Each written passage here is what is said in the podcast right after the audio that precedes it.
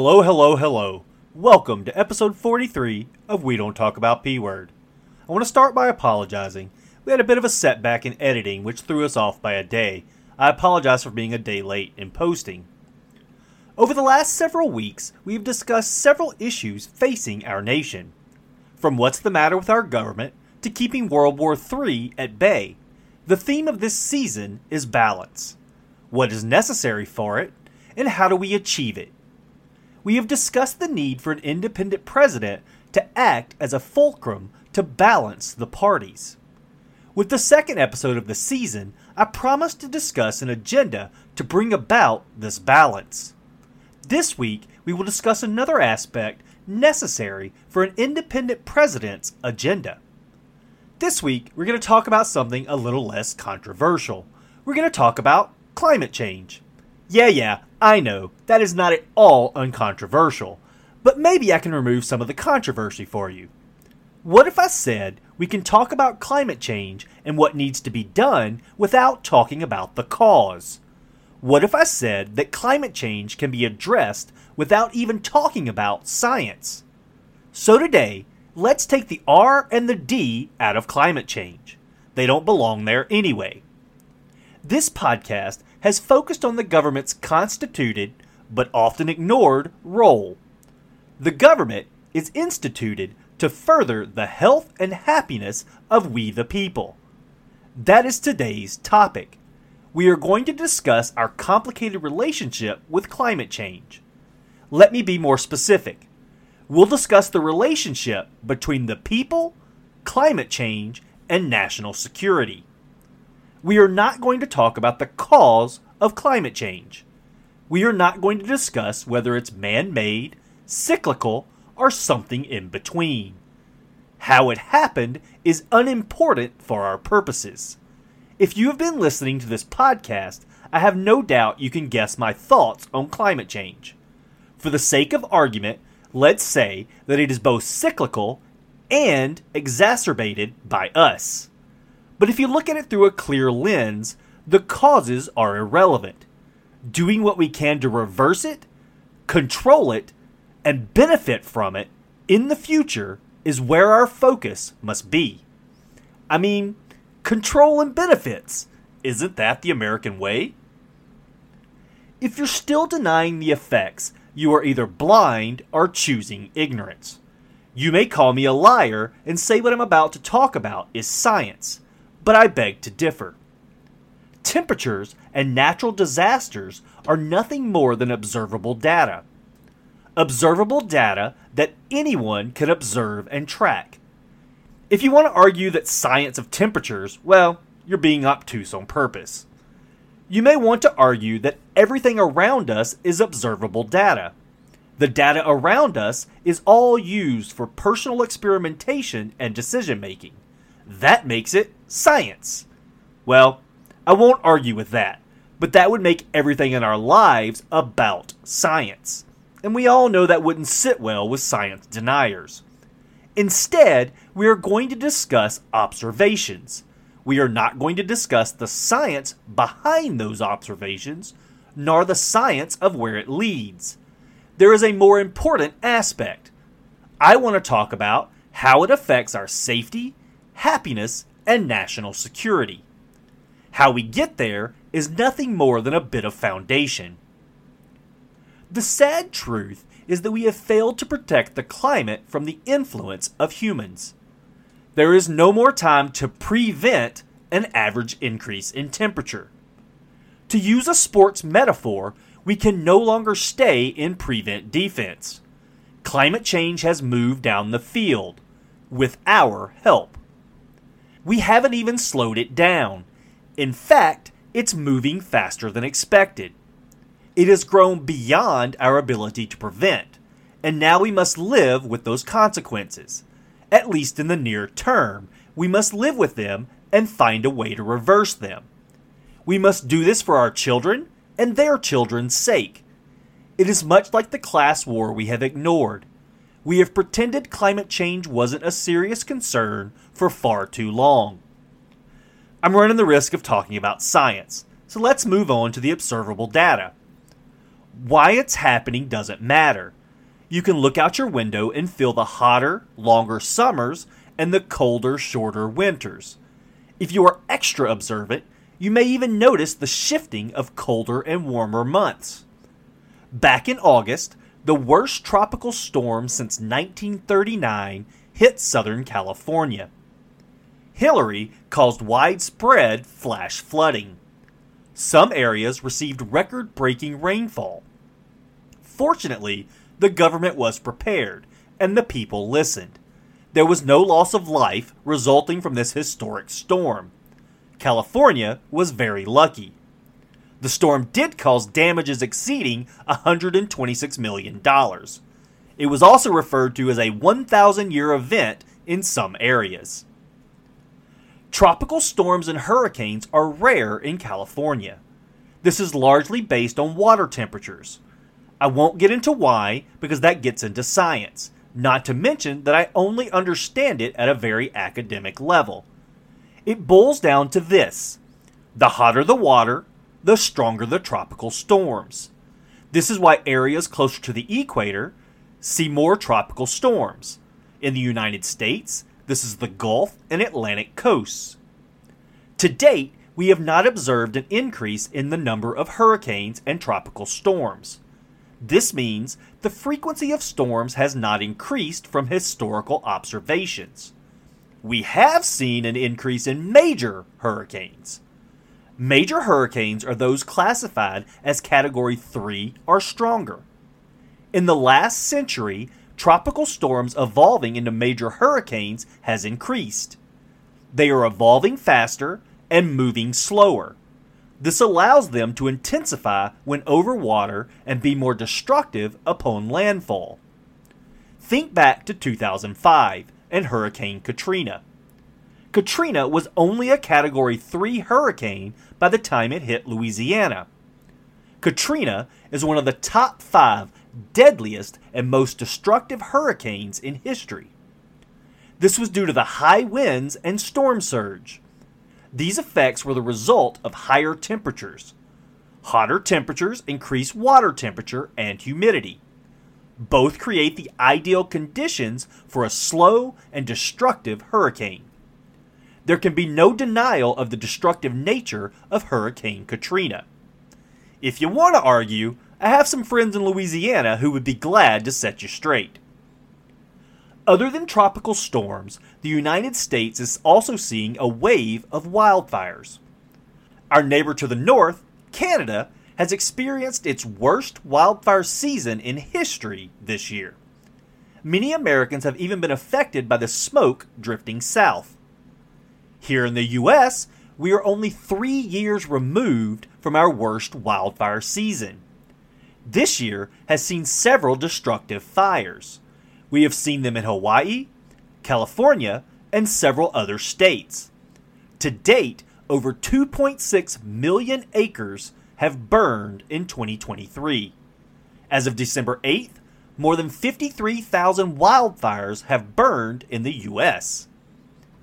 Fortunately, that is down from the 10 year average, which is just under 55,000 and 7 million acres. It is still too much. Now, before you start yelling at me, those are caused by idiots, not climate change. I agree. Idiots are typically the cause of these wildfires. Whether it is a lit cigarette tossed from a car or a gender reveal gone wrong, humans are responsible. That doesn't mean that it doesn't exacerbate or isn't exacerbated by climate change. Heat dried trees and dead grass are the perfect fuel for fires to burn and spread faster. This threatens homes and communities. The smoke from these fires also affects our health. I would be remiss not to mention tornadoes as well. Currently, there is no observable increase in number or intensity. However, a major aspect that affects hurricanes and wildfires can also affect tornadoes. The problem is that scientists can't agree on the effect of that effect. Further observation is necessary. What is the common effect that I'm alluding to? Temperature. In April of 2023, several cities in China observed record temperatures. In Vietnam and Laos, they recorded their highest temperature in history. In July, Greece, Italy, and Spain all suffered record breaking heat waves. Based on many Americans' response to Ukraine and Israel, apathy isn't our strength. So let's bring it home. In May, areas of Washington, Oregon, Colorado, and Nevada experienced record temperatures. Through July, Phoenix, Arizona went 31 days with temperatures over 110 degrees. This was the hottest month for any U.S. city in history. 2022 wasn't any better. Los Angeles, Sacramento, San Diego, and San Francisco all experienced record breaking temperatures. Americans from California to Texas experienced a record breaking heat wave. Chicago, Memphis, Baltimore, Philadelphia, Washington, D.C., New York City, they all experienced near record breaking temperatures. This is only the last two years. There are no signs of relief in sight. It's only going to get hotter, and that's what we need to prepare for. So, why does temperature matter so much? Higher temperatures create a domino effect. As I said earlier, warmer water increases the intensity of tropical storms. Warmer temperatures dry out forests and foliage. It creates droughts as more water evaporates. It kills sea life that can't survive in warmer temperatures, like coral. All these can lead to a catastrophe in the ecosystem. Without cold water to slow down and weaken storms, they build more power as they approach land. This increases flooding, rain, and wind speeds that create destruction upon landfall. We saw this during Hurricane Katrina. Dry forests make them more susceptible to the tossed cigarette butts. Heats and droughts brought on by high temperatures kill crops that affect our food supply. I don't want to dismiss cold temperatures. Climate change is also seeing extreme temperatures in the other direction as well. This is why the outdated term global warming has always been so confusing. If we are warming, how are we seeing cold extremes? Without getting too scientific, rising temperatures affect the weather in the Arctic regions. This often presents itself in two opposite ways warmer temperatures in colder regions and colder temperatures in warmer regions. Louisiana and Texas observed this phenomenon this past winter. Climate change does not only mean hotter temperatures, it means more extreme temperatures. It means hotter average temperatures. That is exactly what we are experiencing now. Since 1900, the average temperature on Earth has risen by 2 degrees Fahrenheit. You're probably laughing at 2 degrees and thinking that's nothing. You're right, on a micro scale, 2 degrees at your house isn't that much. Those 2 degrees have serious consequences on a macro scale. This is an average of all temperatures around the globe for a year. From a world high of 136 degrees in Libya to a world low of negative 126 degrees in Antarctica and everywhere in between. It is a 2 degree increase globally. That highlights an observable trend of warming despite cold extremes. We have been tracking observable temperature since the late 1800s. Most of the increase in global temperature has come since 1980. Without getting into the science, our atmosphere traps heat. Like a soft, fuzzy blanket on your couch in the winter, it makes us warm and toasty. But instead of being able to toss it off when you get too hot, it wraps around you tighter. That is the blanket currently around the Earth. It is getting thicker and denser, allowing less and less heat to escape. This increases temperatures. It's not science, just something we observe. That blanket of heat melts snow and evaporates water into the air. This creates both drought and abnormal rainfall, depending on where you live. It warms animal habitats and forces them to seek food and shelter among humans. It's not too scary when it's a hungry coyote, but more so when it is a bear or wolf. The heat kills crops and other plants necessary to our lives. It warms the oceans and kills sea life or forces them deeper. This affects our food supply. The rising temperatures also affect global ice accumulation. As temperatures rise, ice melts. It's the simplest of observable data. Temperature at the poles rises faster than other regions. The poles are covered in ice. As temperatures rise, that ice doesn't disappear. So, where does all that melted ice go? Between 1997 and 2021, 7.5 trillion metric tons of ice in Antarctica melted into the ocean. That's nearly enough water to fill Lake Michigan twice. This raises ocean levels. When ocean levels rise, they claim low lying land.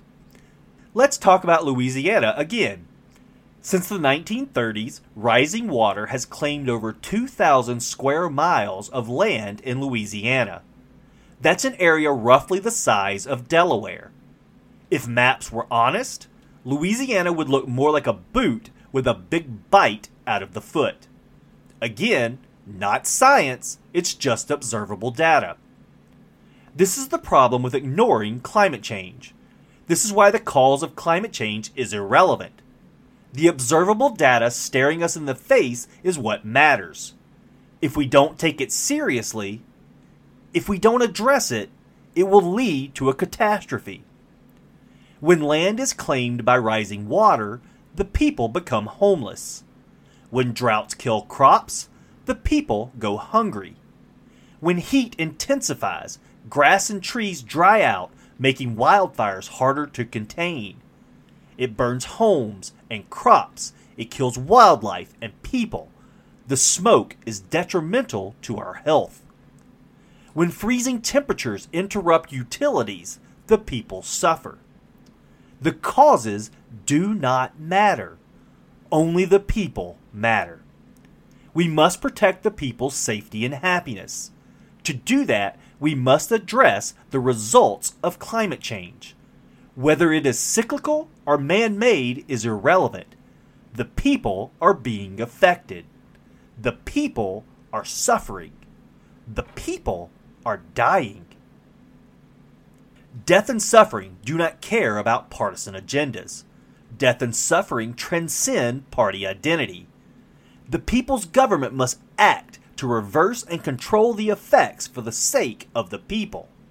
It was created to serve their safety and happiness, after all. So, how do we protect the people? More importantly, how the hell is climate change and national security connected? I promise I'm getting there. First, we must acknowledge that what we are doing is not working. It is too slow and not focused on the right things. We are still trying to prevent climate change. That ship has sailed. We must refocus on reversing it. We must refocus on preparing for the worst. We must refocus on reducing human influence on the natural cyclical cycle.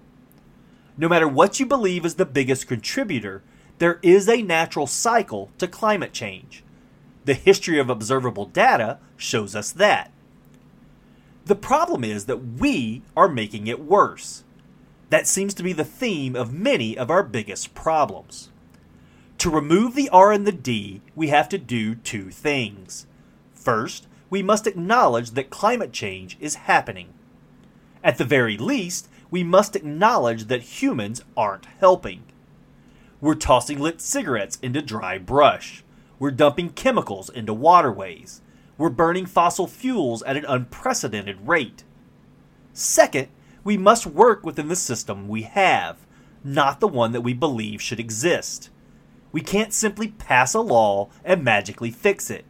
You can mandate electric cars, but that doesn't mean we have the infrastructure to support them. Some of what we must do will be reactive to what we are witnessing.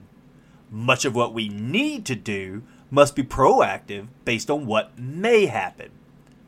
The problem with being proactive is if you are right, no one will ever know. No one will ever appreciate it because the worst of the crisis never occurs. Leaders rarely receive credit for being proactive. This is the problem with leaders who seek power over representation. The pundits ignore the path we were on. The detractors won't admit that what we did worked because the worst never happened. This is the problem when leaders have no idea how to govern and only know how to say no. Being proactive prevents disaster. That is what our leaders are elected to do. They are not there to create new disasters that then need a reaction. We have plenty of problems to address without creating more. This is why a political reset is necessary. We must return the power to the people we must entrust power to someone who understands what co equal branches mean. An independent president is the best way to achieve this. An independent president must present an agenda that addresses climate change. It would not be to further a party's agenda, but to protect the people the parties ignore. The focus must be on reversing, controlling, and benefiting from climate change. We can't stop human influence, so we must make our impact smaller. We must capitalize on these solutions to benefit as a nation. We do that by focusing on renewable infrastructure. We don't put the cart before the horse by mandating things that need that infrastructure. I like to look at electric vehicles as an example. Electric vehicles are all the rage on the left and all the hate on the right. Both sides have legitimate reasons for their view. Sadly, the United States is not ready for electric vehicles, but we could have been. We are too focused on the sellable object and not the infrastructure needed to support it. That shouldn't come as a surprise. It is always profit over people in a world controlled by moneyed interests we still live in a world where we rely too much on corporations. While it is possible to drive across the nation in an electric vehicle, it isn't easy. It requires a lot of planning so you aren't stranded without a charging station. Also, you still are unable to go everywhere you may want in an EV. It is getting better, but we are not close to ready. Like high speed internet, there are still many places without access to the infrastructure. This makes EVs more of a hassle in many parts of the country. This doesn't even address the next evolution in the smart car.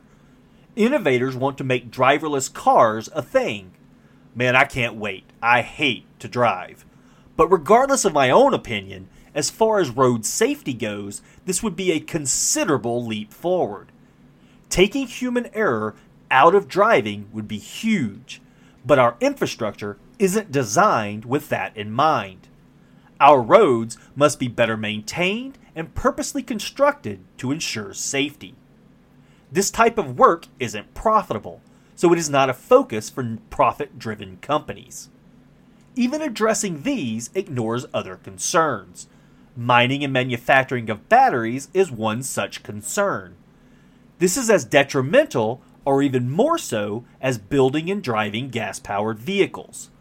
This is a convenient argument from the right, even when they want to deny human culpability. And what about disposal? California is beginning to see a problem with its EV mandates. What do you do with these big, expensive old batteries when they no longer work? The same concerns crop up when talking about renewable energy for homes.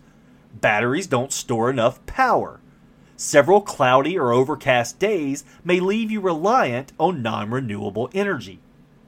Still, there are environmental costs to creating those batteries. And again, how do we dispose of them? We haven't answered the questions necessary to move to a clean and renewable energy grid. But we can, and we must. We should begin with a revitalization of our infrastructure. This includes modernizing roads and fuel stations. We must prepare them for the future of travel. This also means investing in cheap, clean, and reliable public transportation. We need public transportation that connects the nation. If we increase access and reliability of public transportation, we reduce the need to drive automobiles. Getting unnecessary vehicles off the road would be a huge leap forward.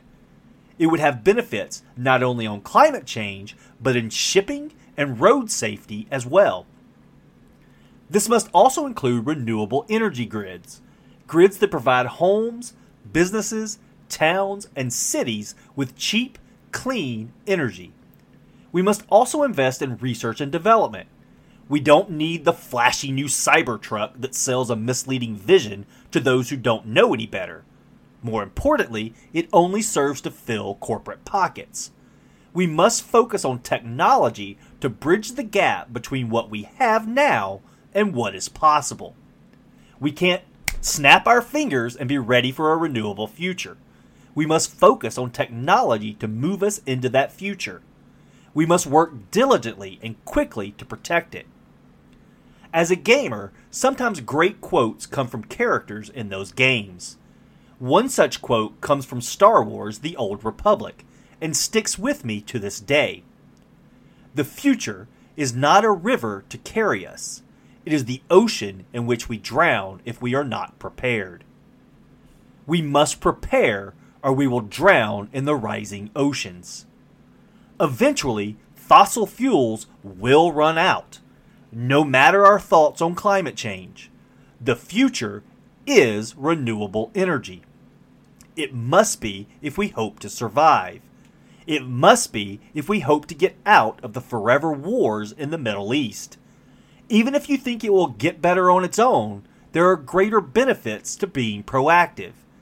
If I can't make you believe anything else, let me show you how addressing it is beneficial to our nation's security. One of my favorite political authors is Thomas Friedman. He wrote a book in 2008 entitled Hot, Flat, and Crowded. In this book, he discusses climate change and its effects around the world. One of the most fascinating topics he addresses was what he calls the first law of petropolitics. This is the inverse relationship between the price of oil and democracy. Here is how he describes the first law of petropolitics.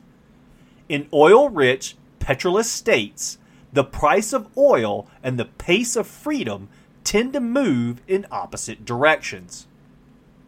In other words, as the price of oil decreases, the people's rights increase.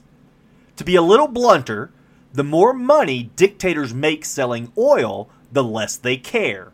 The less they care what the world or even their people think of their rule. Buy the military, buy the votes, thumb your nose at the international order. Friedman shows how this is true in Russia, Iran, and other oil dependent states it is undeniable. The price of oil affects the rise and fall of democratic reforms and institutions. I won't bore you or spoil it for you depending on your view. If you are interested, I encourage you to read the book. It puts the global politics of climate change into perspective. Consider for a moment that some of the most oil dependent states are not allies of democracy. You can see it happening right now. Currently, you see many of those states embracing Putin's war in Ukraine. They deny human rights to all but a select group. They refuse to help when asked. Those aren't allies, they are fair weather friends. They are only there when they need something. We cannot count on them. So why are we propping them up by buying their oil? Because we have no alternatives. It's the same reason we keep supporting ExxonMobil and Chevron and their billions in profits. Reducing the price of oil is in the interest of national security. It is also in the interest of international order. Weakening the power of dictators and oil tyrants turns down the global temperature.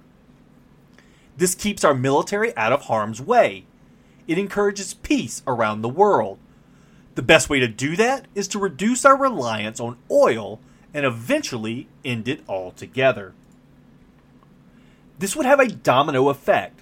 First, we would be able to rely solely on U.S. production to drive the price of oil down. We would manufacture and export these new renewable products. This would lead to our allies relying less on oil. This would further drive down the price of oil. Our renewable technology would wrap around the world. The price of oil would drop even further. Those sales to our allies would improve our economy and weaken our enemies. This is not something we could do overnight. Again, it's about infrastructure. It's about investing in the right technology. An agenda to wean us off oil must begin, if for no other reason than in the interest of national security. This must be part of an independent president's agenda. This must be America's agenda. We must take the politics out of climate change. We must recognize the benefit to national security that would have. Not only would it offer a cleaner environment, but also a world safer from dictators and tyrants. That being said, we cannot ignore what weaning off oil would mean at home. There are a lot of American livelihoods dependent on oil. That is why we can't just turn off the spigot. We must be deliberative and careful in how fast we do. We must give time and resources for some to retire and others to retrain. We must ensure there are options for the people to turn to. We must ensure the people are protected. We are well situated to prepare Americans for that future, both in jobs and accessibility. Over the last decades, we have seen the exit of dirty manufacturing from the U.S. Many have left for other nations. This is something we have often seen as a negative, but it now offers us an opportunity. With a focus on renewable innovation, we can build a clean manufacturing sector. This creates jobs and strengthens the economy. It also ensures a more affordable transition. This is for both employees who need to retrain and homes and cars that will need replacing and updating. Not only can we bring manufacturing back to the US, but we can also make it cleaner and more sustainable. We can have a manufacturing sector ready for the future. Much like our war on drugs and terrorism, we have lost the war to prevent climate change. We just haven't admitted it yet. This is the time to reverse it, control it, and benefit from it. To do that, we must take the partisan propaganda out of the conversation. We must embrace the benefits important to us. That could be a cleaner environment or just a desire to protect American interests. We must embrace the goal of reversing climate change. Even if you don't believe that climate change is real, do you believe in capitalism? Do you want to see our economy thrive? Do you hope that dictators fall? As an American, the answer to all three should be yes. Addressing climate change can affect all these. New climate change technology is in demand. Not to sound cliche, but if we build it, they will buy it. Loss of oil revenues weakens oil tyrants around the world, strengthening the people. Addressing climate change is a win win. Investing in solutions ensures a return on investment in any number of ways. So, you aren't convinced by science. Have I failed at convincing you through common sense observations? Maybe I can appeal to your religious beliefs if you have them. Here's a quote from the first book of the Bible, Genesis 2:15. And the Lord God took the man and put him into the garden of Eden to dress it and to keep it. We were tasked to be stewards of the earth, not destroyers. God tasked us with protecting the earth. We are failing that mandate. We are failing God. We will continue discussing the agenda of an independent president in future episodes. It will be presented with this philosophy in mind. We will discuss agenda items that address climate change and national security. To topple the pillars of the corporate political agenda, we must do so with national security in mind. To end the reign of corporate and political elites, we must look for common ground to bring balance back. To protect the people's interest, we must protect the land where we live. We must be stewards of the earth because there is no planet B. Let the parties fight over whose propaganda is better. We, the people, must fight to protect our safety, health, and happiness. We must fight to protect our children's future because no one else is.